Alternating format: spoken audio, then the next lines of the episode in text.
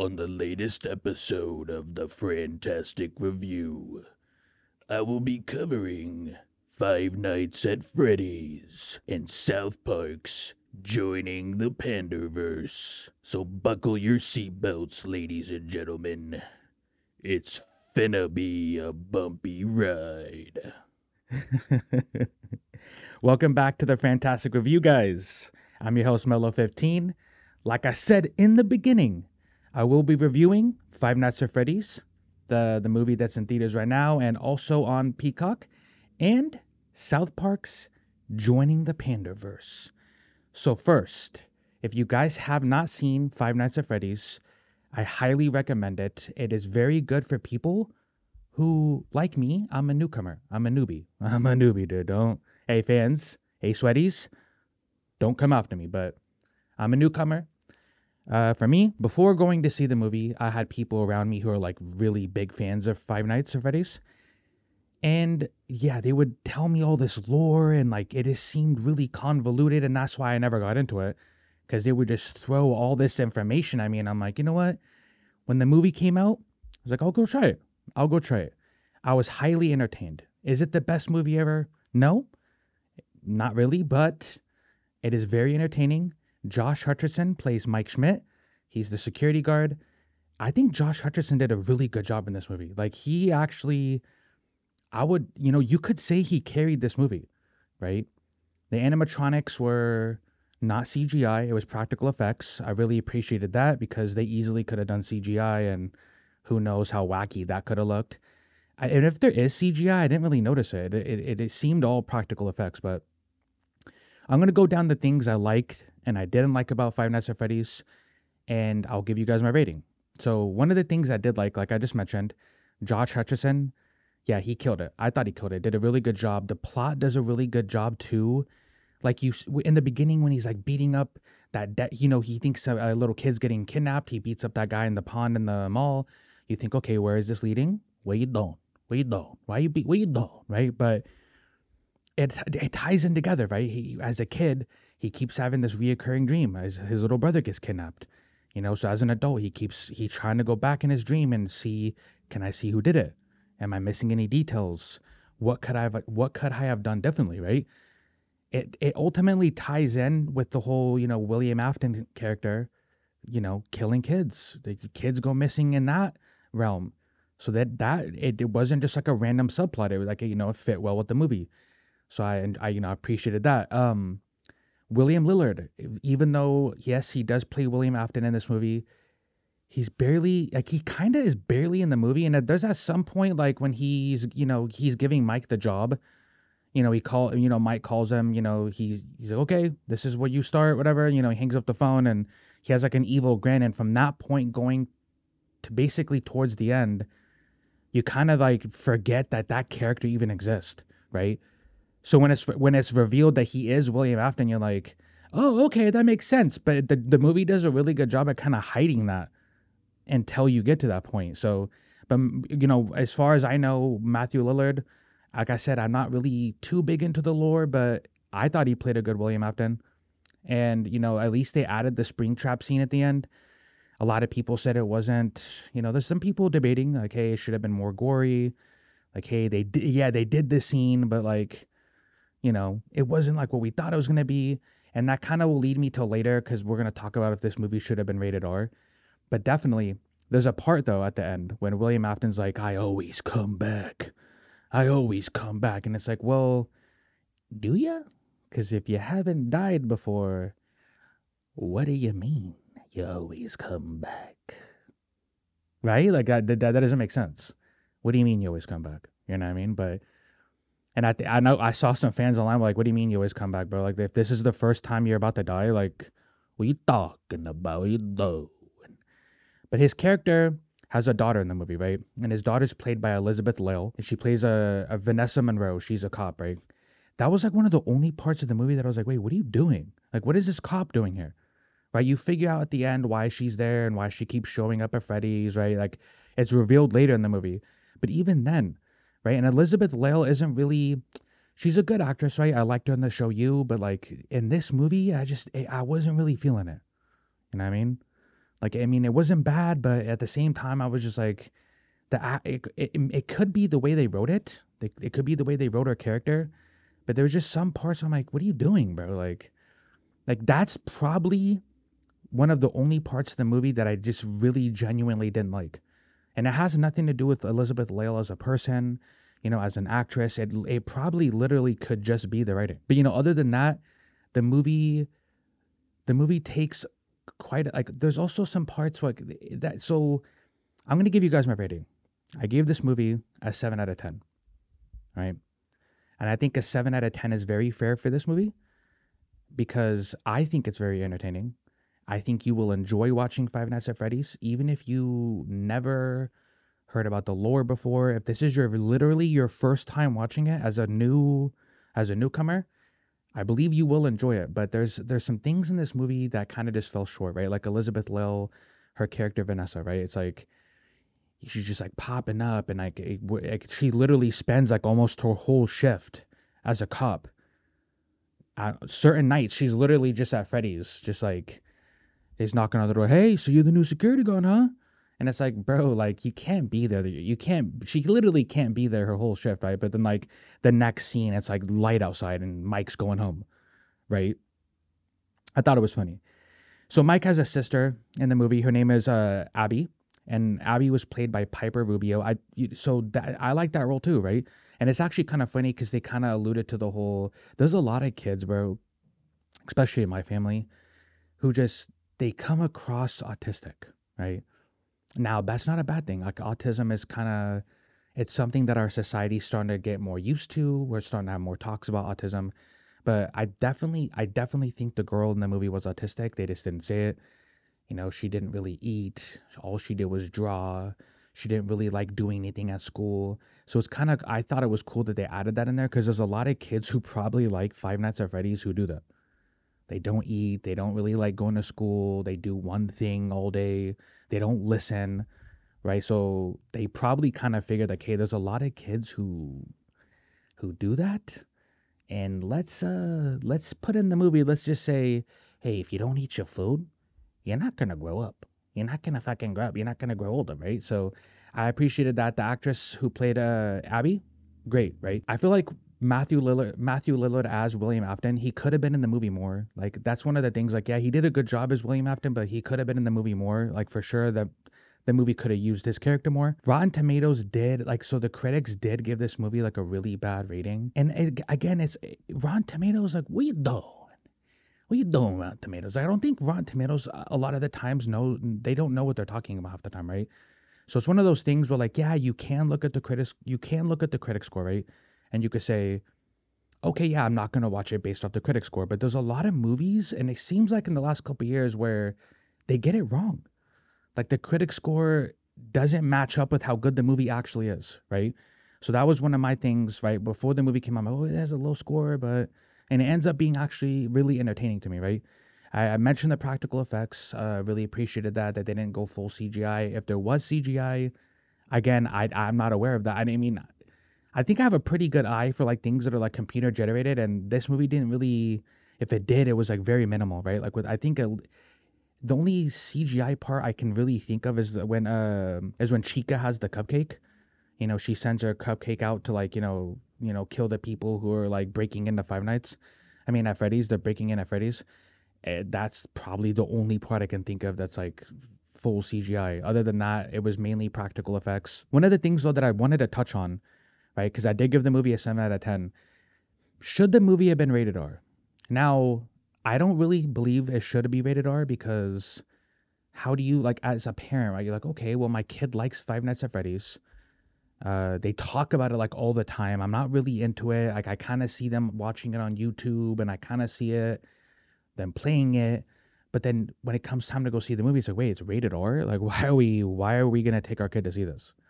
So I think it was a really, really, and some fans might not like this, but I think it was a really smart decision to make this movie PG 13 because it's the first entry into a potential trilogy or a potential series. You want to get parents used to the idea of, hey, let's go take our kids to see Five Nights at Freddy's. So again, you kind of have to tone down the violent scenes, right? If, you know, of course, there's going to be violent scenes in it, but if you tone it down enough, you won't have a hard time having parents like you won't have a hard time convincing your parents to take you to see Five Nights at Freddy's because again, this movie is marketed towards younger people, right? And I saw I saw an article that said like a majority of the I think it was like over 90% who over 90% of people who saw this movie were under the age of 35, right? So again your demographic is a very specific group of people and a lot of them are probably going to be kids. So to convince your parents to take you to see a rated R Five Nights at Freddy's movie might have been a little difficult. I know some fans probably didn't want it to be PG thirteen, but I enjoyed I enjoyed that it was. It was a smart business move on Blumhouse. So, but if you guys have seen it, comment below. Tell me what you thought of the movie. If you haven't, like I said uh, on a lot of my previous FranTastic reviews, I don't think we've done a bad FranTastic review yet, right? So the fact that I give this a 7 out of 10, I think is very fair. If you haven't seen it, if you're not, like I said, if you're not into the lore, if you're not used to the lore, if you don't know anybody who's talked about it, I would say just give it a shot. You might like it.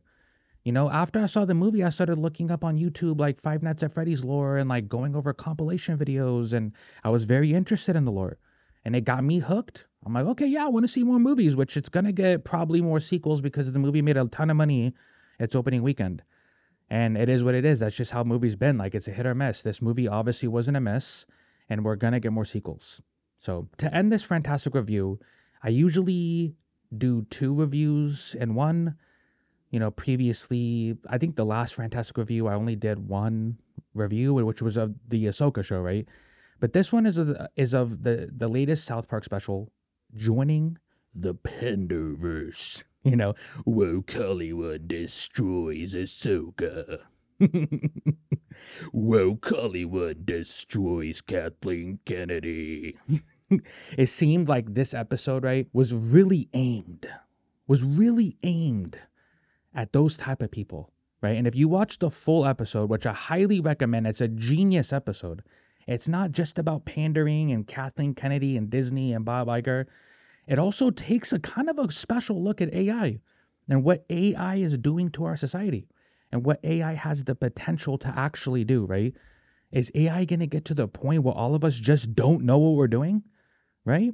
Is it going to get to the point where all of us just have no clue how to fix a, a broken door and all the handyman are any handyman available is just too busy because other guys gave them more deals on on what you know hey i could fix your door but this guy's offering me a thousand dollars to fix his dishwasher right? The fact that the episode wasn't just about like the whole pandering side of it like i appreciated it right? Like that's a conversation we as a society have to have. Ai is going to get to the point where it's probably going to make college obsolete in a lot of places right? Why would i go pay you guys all this money to go study something when a computer or an AI can just tell you like that, right? In a quick, within seconds, a computer or an AI can tell you what somebody just went to college for and spent thousands, thousands, and many years learning. So, that part of the episode is an important conversation I feel like we all need to have. Another important conversation, though, that need that needs to happen, but in a non-toxic way, because there's no way to avoid this, was the whole pandering part of the episode, right? And a lot of it was aimed at Kathleen Kennedy, Bob Iger, Disney, and what they've been, you know, kind of spewing out these last couple years. And I appreciated it because it it came at this topic from both sides, right? It's not just making fun of Disney and Kathleen Kennedy, but it's also but it's not just making fun of them. It's making fun of the people who complain about woke stuff all the time, right? It, it and I appreciate that. Like South Park did a really genius job at kind of making fun of both sides and making fun of the people who are like, woke Disney destroys Hollywood.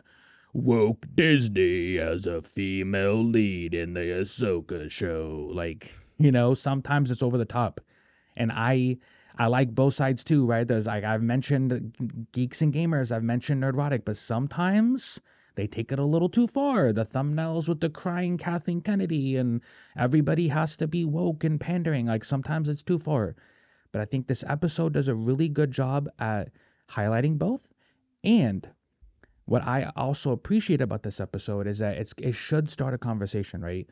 What like it's kind of something like it, it kind of re- reminds me of something Gina Carano said. Like Gina Carano had mentioned that Disney probably hoped that a lot of the kids that they're making these movies for picked up on the whole, you know, you know, diversity and pandering that they're doing, but it doesn't seem like that's working.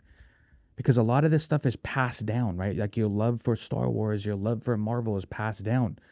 And Gina was like, "Hey, you know, parents aren't going to want to pass this love down if you guys keep doing this," which is it's it's a good point, which is kind of a scary thought. Like if Disney and Star Wars is going to start like pandering towards kids because we're the ones buying the Disney Plus subscriptions, we're the ones buying the toys, we're the generation that's buying all the the product, the shirts, the toys. We're not going to want to pass that down to our kids if we don't think that what we love is in good hands. And Gina Gina had brought that up on Twitter Twitter earlier this week, and I thought it was a good point, bro.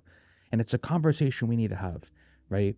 Now, a lot of people will say, well, it's because you guys don't like black people in movies. You don't like women in lead roles. You guys don't like gay people in lead roles. You guys don't like gay people in movies. I promise you, that's not what it is. A lot of people, and I would say majority of people, don't mind having those people in leads, having those people in movies. The problem is, like, let's say, for instance, I saw an article where they're talking about, you know, making the live action Hercules Michael B. Jordan, right? And this is something that episode addresses. Like, why don't you just make Michael B. Jordan his own character? Why take Hercules, who's histor- who's historically been one way? He has, you know, he looks a certain way, has been one way, and now you're changing it. And when people get mad, you start to throw out the racist label. You start to say, "Well, you guys are racist. You guys don't like a black Hercules," and that's a good, in my in my opinion, it's like really, it's a really lazy defense you know, you change Hercules, or let's say you change the Little Mermaid, right? Historically, Ariel's been one way, right? She's been portrayed one way, and then when you change it, people don't like it. You go, you throw the whole, well, you guys are racist. You guys don't like women or people of color in lead, in lead roles, and it's a lazy defense, right? And that conversation kind of it it didn't have a much ground up until recently, and now I think people are starting to notice.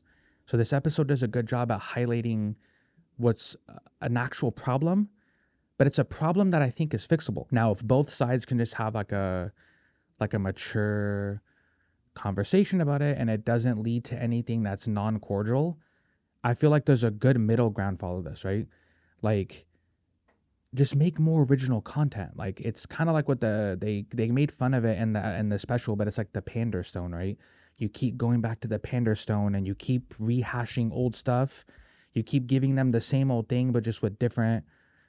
And people are starting to notice, right? People are starting to notice, like, instead of just making like a good female character, like you should, you make it all about being that, right? Like, I'm trying to watch a movie. For instance, it's like, okay, I'm trying to watch a movie and I'm trying to be entertained.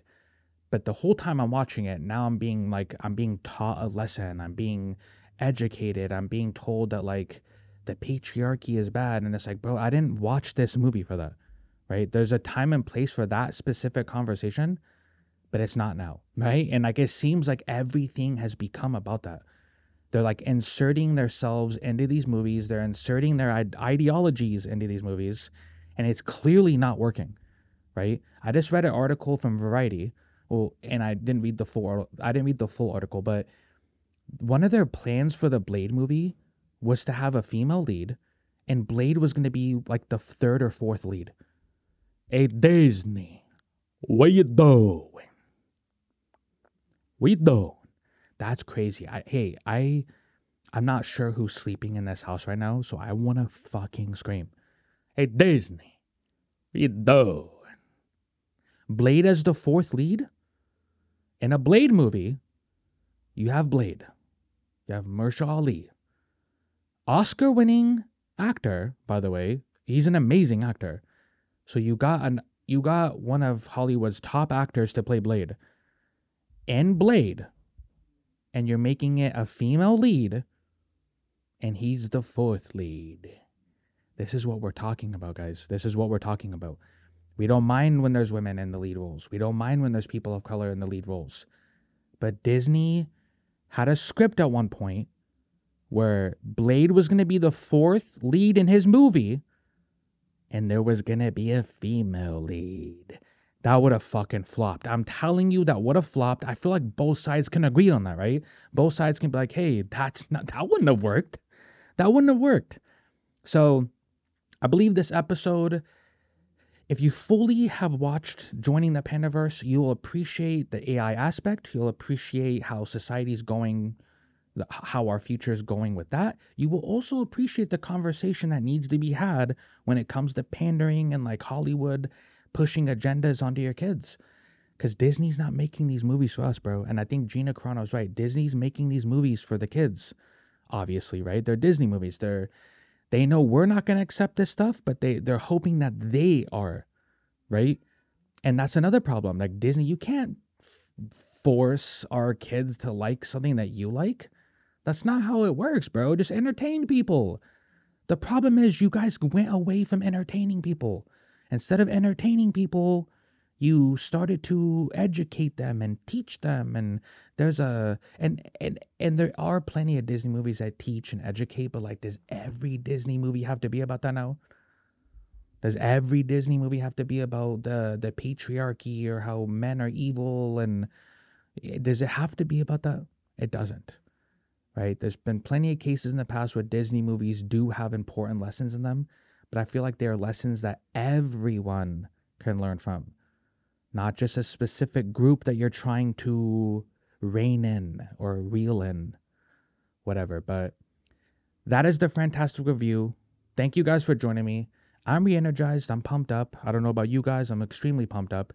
And I recommend you guys watch Five Nights at Freddy's on Peacock or, you know, go to the theater. And I really recommend South Park Joining the Panderverse it's great, great content. I know Fran would have loved it, dude. Fran would have enjoyed the Panderverse. But yeah, I'm Mellow 15. Till next time, peace.